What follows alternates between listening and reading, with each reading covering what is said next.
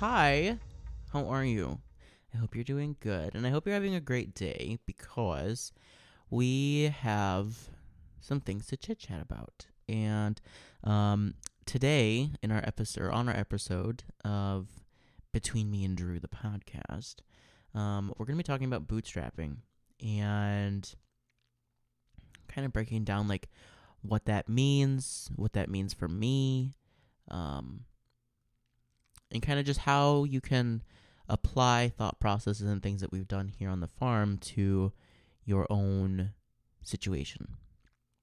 And this doesn't have to be, you know, specifically regarding to starting a farm. This can be um, starting any business or any venture, whether it be for profit or non for profit. Um, so I think we're going to get rolling into this.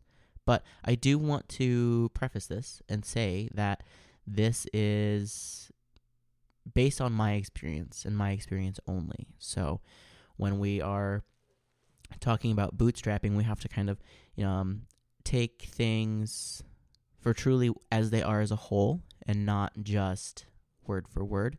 Um, and I say that because I, I came into um, starting our farm and our business with a lot of um, resources already available to me that not everyone has. And I think it's important for us to acknowledge that um, before we start to compare apples to oranges. So I think we've got some good points to talk about today. And let's jump in. So I think one of the biggest um, misconceptions about starting your farm or your business is that you have to do it completely on your own. And I think when you do things or projects more so on your own than not, you can have an insane amount of um, pride in that project. But that pride can come in many different ways and in many different forms. Um, but I think one thing to also keep in mind is that a farm, whether it's vegetable or flower or another specialty crop or row crops, uh, conventionally conventional row crops like corn and soy, wheat, etc. A farm is fundamentally more than just one person. Um, even if you're the one who's doing all the work, you are selling those crops that you're producing. So that's more people. Um, you are feeding and supplying something to a community. So with when you take into account all of those people that are playing a role in your show called life um, with a farm or any business, uh, you're not in this alone at all. And we talked on this briefly, little, briefly a little bit last episode about how you can feel like you're on an island sometimes. Um, in our industry, in specialty horticulture and floriculture, um, and floristry, um, but that feeling is is very um, easy to acknowledge widely across the board. Um, and w- when you are in those moments of feeling isolated or alone, um, and you feel like you aren't quite sure where you need to turn to for help, um, just know that there are lots and lots of people who are one in that same position, and two um, have been in that position and are able to help you, whether it be through advice or suggestions or pointing you in a certain direction as far as um, sales avenues or reaching out to someone who um, can help you with grants or grant writing, etc., things like that.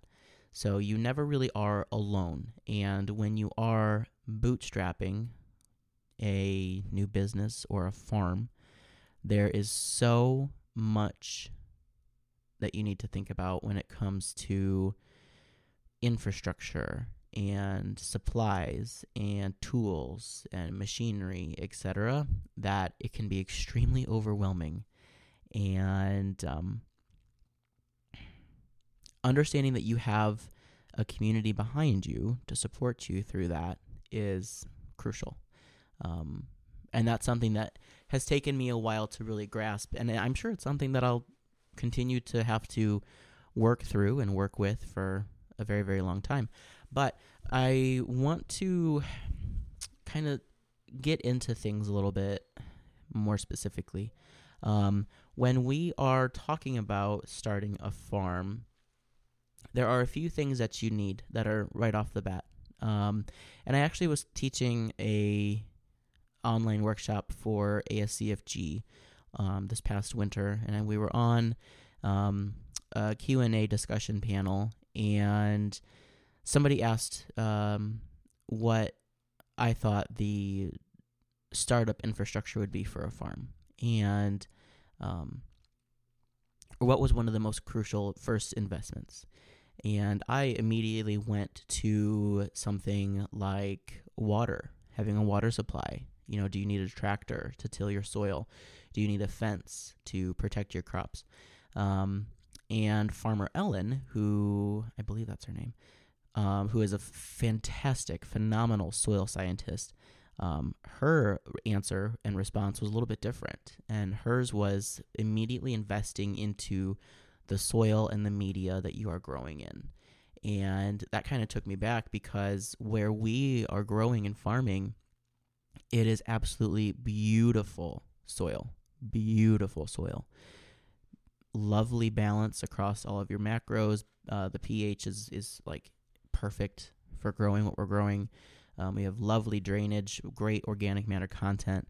Um, and, and I tell you that story because um, everything is going to be very specific and unique to your own situation in your own setting. Um, so just because what I did in my business um, worked for me doesn't necessarily mean that it's going to be the exact same steps for someone else.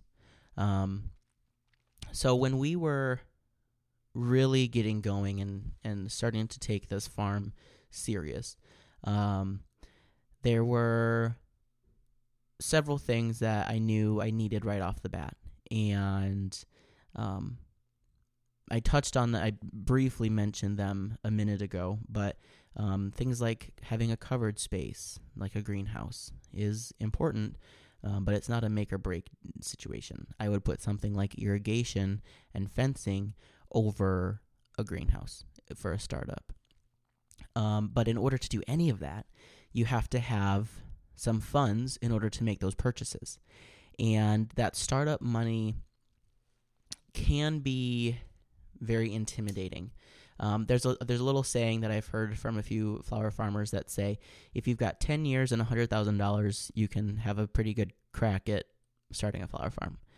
And um, when I first heard that, I was like, oh, BS. You know, I could do it for four grand or five grand or whatever.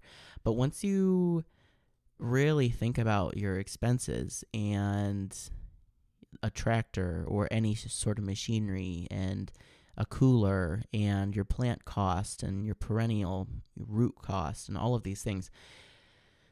That hundred thousand dollars is uh, pretty real i'll tell you um, when i made the decision to really do flower farming uh, full time i was fresh out of college, um, community college actually, and um, I was scheduled to go to a four year and finish my degree, and realized that um, I don't always work well for other people. And I knew what I wanted to do with my life. I knew where my passions were, and um, I also have uh, a part of me that is very, very uh, crazy motivated when it comes to something that I truly believe in and I truly want to do with every part of me. And that's what was happening. Um, and that's really how Clara Joyce came to be because I took um, 40,000 from savings and that's what I pretty much invested every penny of it in the beginning. Um, because that first year, that first full time year, we bought um, deer fence to fence in five acres. Um, We bought new a new two inch irrigation line that came straight off of the well, um, plumb down to the greenhouse. I bought um, one greenhouse, a 34 by 96 foot house with that money. I bought um, plumbing to get water into all of the greenhouses. Um, so like, there's some big ticket items there that I made right off of the bat. And I also have to preface that going into that first year, I, we were coming off of um, like three or four years of small scale vegetable production. So there were things that we already had built for infrastructure. Um, so we had a small cooler. It's a six by eight foot cooler that was already here on the property. Um, we have or had a processing station that we used. It was indoors uh, that we used for vegetables. Um, so we already had the sinks and the water run um, to those sinks, and we had the lights and the tables and all this stuff. Um, so there were things that I didn't have to purchase right off the bat um, in order to make this all happen immediately. Um, but one of the things that I learned and I've really kind of grasped onto is that when you are building something new, or let's say we're building a new cooler, or we're putting in a new well, or whatever the case may be, always do the most that you can afford. And I say afford because it's very, very important to not make your decisions emotionally, but to make them rationally. Because you might see someone who has four or five big greenhouses and you're just starting out and you're like, oh, I, I have to have all of those greenhouses the first year. Bullcrap. No, you don't. Okay. Start with one low tunnel from Farmer's Friend. It's three grand. They'll ship it to your door. That is going to be a much more manageable investment right off front rather than dropping 20 grand on a full full blown greenhouse with plumbed in water and lights and heat and all of the things. So having that thought process of you have to be logical in your decision making, um, that that's crucial. Um, and when you are also starting your, far- your farm, you have to think about, you know, who the hell am I going to sell all this stuff to? Because we can grow acres of beautiful, beautiful flowers, and they're lovely. But if you don't have at least an uh, image of the person that is buying or your potential client that's going to buy these products that you're making or growing or whatever, that would be square one. I think that would be uh, a, a much better place to put some emphasis and um, maybe start a little smaller yet. You know, if you aren't quite sure who's going to buy this, you're not quite sure who you're going to sell your product through, before you go and buy a 20 acre farm, maybe maybe we start this in our backyard or maybe we lease a little lot for, you know, 2 years on the out outer edge of of town and, you know, see first of all, can we grow stuff? And second of all, is someone going to buy this? Um, once you have that foundation and that you're starting to build that community um, that we talked about in the beginning, then everything kind of falls into place. And I mentioned this previously, but it is very, very important to acknowledge the privilege and the resources that I had when I was in that position of starting out uh, because I had access to the land. Um, my parents bought the property that we uh, that I live on in I want to say the late 80s, early 90s, and where my fields are at was actually a cornfield that we rented out to another farmer um, who was then farming our ground, and we would get a check um, at the end of every season for renting our field. So it was fairly easy for me to have access to that. I just had to match what that other farmer was paying for rent on that ground. Um, and that's also why I started with those five acres because it was what I could afford to pay rent on. Um, and again, you know, keeping things very logical and, and rational of, you know, I had access to nine acres right off the bat to rent, but I couldn't afford it. I couldn't afford the plants and the materials to get it that space into production. Um, so there were lots of things, and the bigger thing, even yet, is I didn't know who the hell I was going to sell anything to. Um, because at that point, I was coming to this industry having worked in flower shops. I saw the gap between what we can buy in good quality as compared to what I can grow in good quality. But I hadn't really done a large amount of weddings. I hadn't built a book of business in regards to florists that were going to buy from me. Um, honestly, and this is probably really stupid of me at the time, but I was just doing this one on a hope and a prayer and two, this was getting me out of going to four year college and finishing my, my four year degree. So I was going through the season and planning for the season with the thought process of I can't sell it if I don't grow it and I can't no how did that how did that phrase go hold on I had this all written out in my head years and years ago. Um, can't sell it if you don't have it and you can't have it if you don't grow it. There it is. Can't sell it if you don't have it, and you can't have it if you don't grow it. And that first year of really, you know, doing this thing up, um, I think I planted like 6,000 dahlias. And planted 400 peonies that first year and like blocks and blocks of annuals and the, all this stuff. And I, I knew that I had to do something big in order to be seen and noticed. And this was also like right at the time when flower farming was still something that wasn't super common.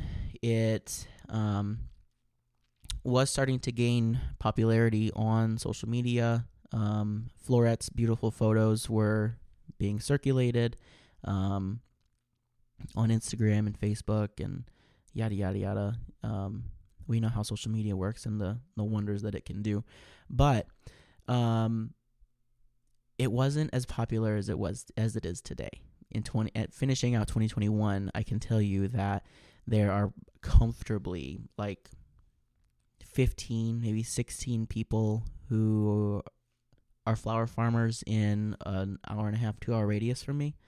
Um, and it was definitely not that way when I started. Um, there was Jeannie on the other side of Stockton, and there was Martha over in Dubuque. Um, and once you get up farther into Wisconsin, there's more. But um, now there's flower farmers everywhere. So we definitely have a lot more of a community and a network. And with that comes recognition of, you know, there are people out there that grow flowers. And if you need flowers, you don't have to go to the grocery store anymore. You don't have to go to the flower shop on the corner in town. You know, there are other places to go to get beautiful, high quality, fresh product. Um, so that's another thing to kind of keep in mind is that when you are starting something, yes, it is really good and crucial to be unique, but understanding that you have to have that community and the community support and the recognition um, is very crucial, very, very crucial as well. Um, one thing that I do want to kind of acknowledge too is that as you are um, building your business and you're building your farm, the decisions that you make in the beginning don't have to be limiting factors for you two years from now, or four years from now, or six years from now. Because there are things that you're going to do and purchases you're going to make in the beginning that are going to serve you and they're going to serve you very well in the beginning but it is okay to acknowledge that there is a time when those beginning decisions aren't applicable anymore. Case in point the first greenhouse i ever bought um, i'm looking at it right now i actually bought this with my 4-h premium money from when i was showing in the 4-h fairs in the summer um, but it is a six foot by 10 foot little hut, basically. And I knew very, very soon that that was not going to be enough space for what I needed. Um, so instead of tearing it down and building something else or adding on to it, I just made another decision that was going to serve me better for the next part of my business life and the next part of our farming life. And that's why we have the propagation house that we have now. You know, it's a lot more space. It's 18 by 96 feet, is all set up for propagation um, and seed starting and mother plants and etc. Um, so just keep that in mind too that it's okay for your early decisions to serve their purpose and you can either sell those items, whether it's a small tractor or a small rototiller or whatever, um, or keep them as a backup in case your bigger, newer, fancier tractor takes a crap one day, you know, whatever.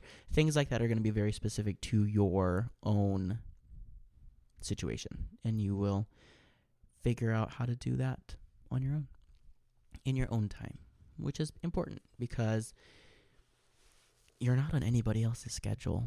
Newsflash, crazy, right?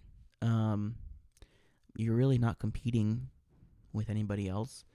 Um, so do things at your own pace. I do want to talk about some of like the fundamentals um, of kind of if I had to do all of this over again um, and the steps that I would take. So let's say, hypothetically, Clara Joyce doesn't exist.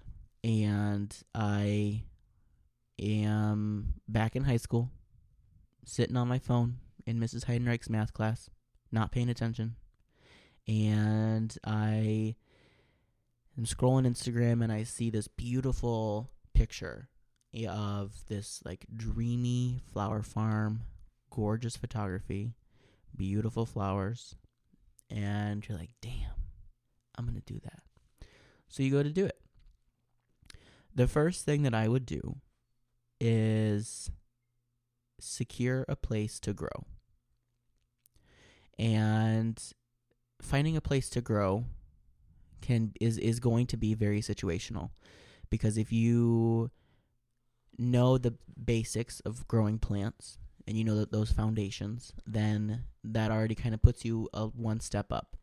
Um, if you know nothing about growing plants, starting in your backyard is a great place to start.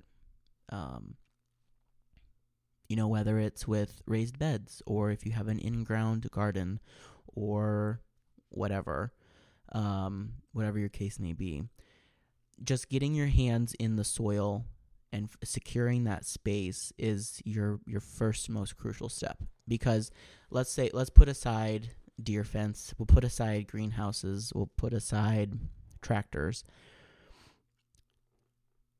There are plants that you can grow that deer aren't going to eat. If deer are an issue in your area like they are here they're monsters here. Um, so that solves the problem for deer fence. Um, let's say you don't have a tractor um, well, you can rent a rototiller um, from your local hardware store or from Menards or Home Depot or Lowe's. So it might cost you 30 bucks, but you can till to your heart's content for the afternoon and that is set up for you, ready to go. Cost you 30 bucks instead of 4 4 or 500. Um perfect. That that's taken care of. If you are next to somewhere that you can pull water from, whether it be a hydrant or a spigot on the outside of your house, or you can run garden hoses to your growing space, then that solves the problem of having to purchase or invest a large amount of money in a permanent irrigation system. And if you're just starting out, that's a totally okay thing to do. Um, before we had the irrigation system that we do now, we would run a seasonal line down to the field every year, and it would run off of a hydrant from um, our pack shed because we didn't have plumbed in irrigation in the fields or the greenhouses at that time. Um, so I'm very well versed on how to make sure your pipes don't freeze, um, and blowing out the lines at the end of the year and all that fun jazz. So once you have your space and you are starting to get your hands dirty, literally, um, go as light on investment as you can. Um, so you're going to need to purchase your seeds, um, whether it be sunflowers or which are a great, great um, starting crop to grow. Um, when when people ask or young people ask, you know, if I want to do what you do, how do I get started? I always say sunflowers is your first crop because it's a low input cost. People love sunflowers. They're such a happy, happy bloom. It's a great crop to learn about the proper stage of harvest. Um, all of those things are a great. That's a great crop to learn with. We'll say. Um, in addition to your sunflowers, grow things that are cut and come again. So, uh, zinnias, celosia, amaranth, cosmos, those really beautiful summer annuals. Once you learn the ins and outs of growing those specific things, you're going to have a beautiful product to sell. And that's going to be when you are able to open up the door to learning about the community that is there to purchase those products from you. Um, so if you want to go to direct to consumer, that is a great option to go, making up mixed bouquets and, you know, striking a deal with your local coffee shop or your local bakery. Um, if you're able to sell off of your front porch like a, a home business, I would definitely suggest doing that, making a cute little name um, so people can remember it. Ours is Petals on the Porch. Um, and then in the wintertime, we have stems in the studio. You know, they're, they're catchy, um, they're unique, and it's a great way to make your platform memorable. Um, if you are going to want to sell to florists, you know, that is those those summer crops are great for summer florists or for florist sales because a lot of that product that we have access to for as for small growers, like the dusty tone um, zinnias and like the really unique textural celosia. Those are things that your typical flower shop isn't going to be able to get from the local wholesale house where the vast majority of their product is coming from.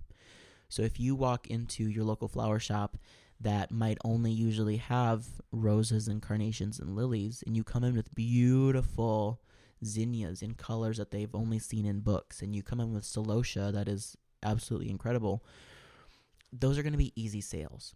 And one thing I've learned is that if you can maintain a great quality product and a really, really awesome open line of communication with florists, it is very common for them to be long term customers of yours because they trust you. They know you can, they know that they can get a good quality product from you.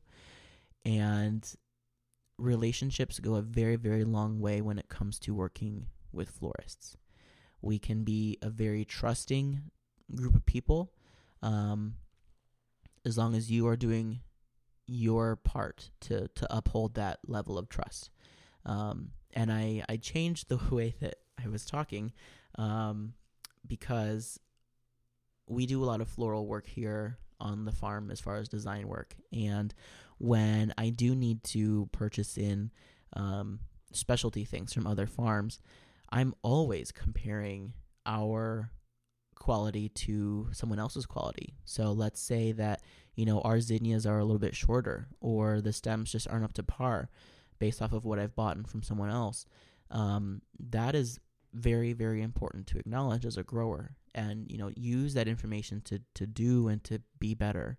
Um, because that's only going to benefit you in the long run when you are working with florists who are then purchasing from you and you've got more revenue and you're able to use that revenue to one pay and sustain yourself uh, but two also use that to invest back into your business um, and that that really ties back to what we are talking about today of bootstrapping and this is this you should be seeing a, a pattern here You know, it takes people, it takes a community, it takes all of those things to kind of work together in order for you to build your business one step at a time. So if you don't have those relationships and you aren't building those relationships, it's going to be a lot harder for you to bootstrap and build your business on your own rather than if you do have the time to invest in those relationships and you have the ability to talk to someone and to make a sale and to problem solve. All of those things are very crucial. Um, once you have you know your um, first couple years under your belt and you know how to grow, you're getting more familiar with the pests and the problems environmentally that are in your area. Um, then, if you're in a situation where you want to, it's a great time to scale up if that's what you see yourself doing. Um, and this is also important too because when I was starting out, I was, and I still do, I always compare and look to the super huge commercial farms in Holland or in the Pacific Northwest, you know, where there's machines that like plant lily bulbs and there's like so much automation. And I always look at those places to see if there is something that we can do, whether it's an idea or a concept that they're doing to make their operations more efficient. And if we can apply that to our operation you know that is a great thing in my book um, because efficiencies are huge. But my what my, my, blah blah blah blah blah what my point was there is that not every farm, not every person who is starting a business or starting a farm wants to scale up to be super huge commercial, and that is totally okay. Um, I one time shared a, a video from Oregon Flowers, who's a phenomenal large greenhouse grower in Oregon, and I shared it on my story. And somebody said, you know, not everybody wants to be super commercial. Not everybody wants to be huge. And I was like, oh, okay. And now I get it. Like, you are on your own journey. You are really the one with the pen, and your life is your paper. So, write the story how you want it. Um, until somebody comes along with an eraser. But that's another story for another day.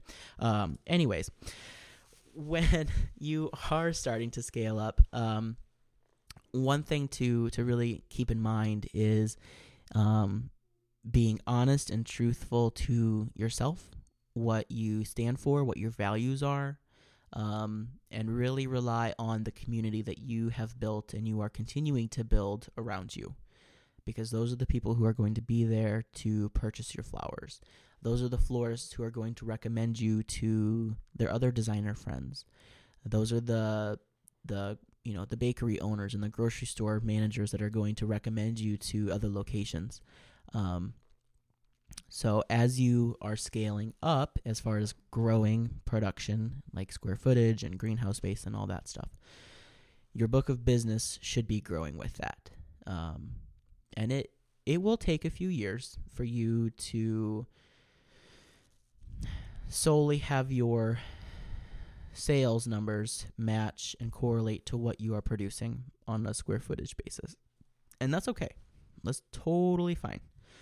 Um, because the way that I moved through that process when I was starting uh, was I had that mentality of can't sell it if you don't have it, and you can't have it if you don't grow it. So it did take us a few years in order for us to really be, you know, making those big sales, moving a thousand dollars every week through one florist, um, and that's a consistent, you know, basically every week through wedding season. Um, so that will take you time to do.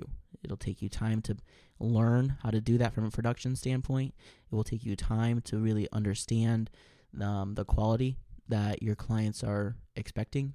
Um, so, you know, don't get down on yourself if you're on year two and you're still selling to, you know, a handful of, of uh, people who are in your subscription service or you're peddling at the, the same bakery that you started at. That's okay because at some point, someday, someone will see your product, someone will see your Instagram page, and it'll all kind of happen. So don't rush your own story. Um, I do think that we should start to wrap up our time today. Um, I do want to kind of leave you with a little bit of a nugget, though. Um,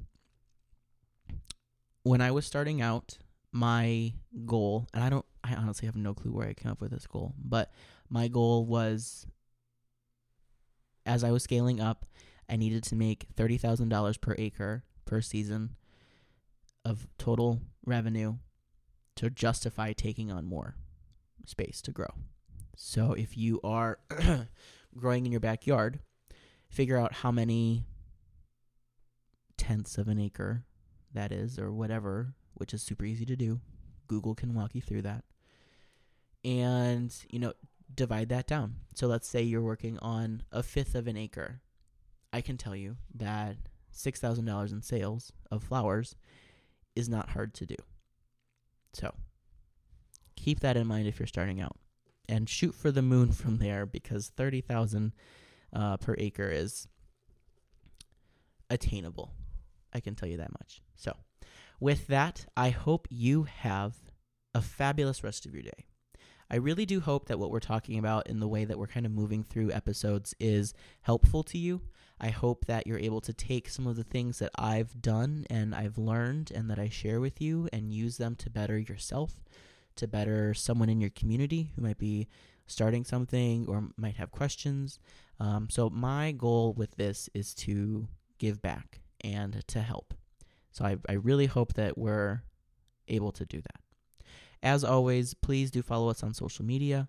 You can see what's going on on the farm. Uh, right now, we are just starting to get into our production varieties for Dahlia Division, so lots of fun things. So follow us on Instagram and on Facebook under Clara Joyce Flowers. You can also email me if you have questions about what we've talked about or if you've got ideas for new topics. My email address is drew at clarajoyceflowers.com. If you are wanting to make purchases with us, which is fabulous. We would very much appreciate it.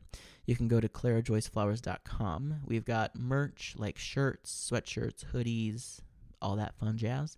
Uh, plants uh, that we can ship in the spring, like dahlia cuttings and chrysanthemum cuttings, and dahlia tubers are available as well. Um, you can also like, comment, and subscribe to this podcast depending on your streaming platform, and that would be lovely. And we're also working on planning out the next three years of our schedules. So if you would like to bring me in the flesh to your garden club or to whatever your group may be, just let me know. And we'll talk about speaking fees and transportation and all that fun stuff too. So you can send me an email for that as well to drew at clarajoyceflowers.com.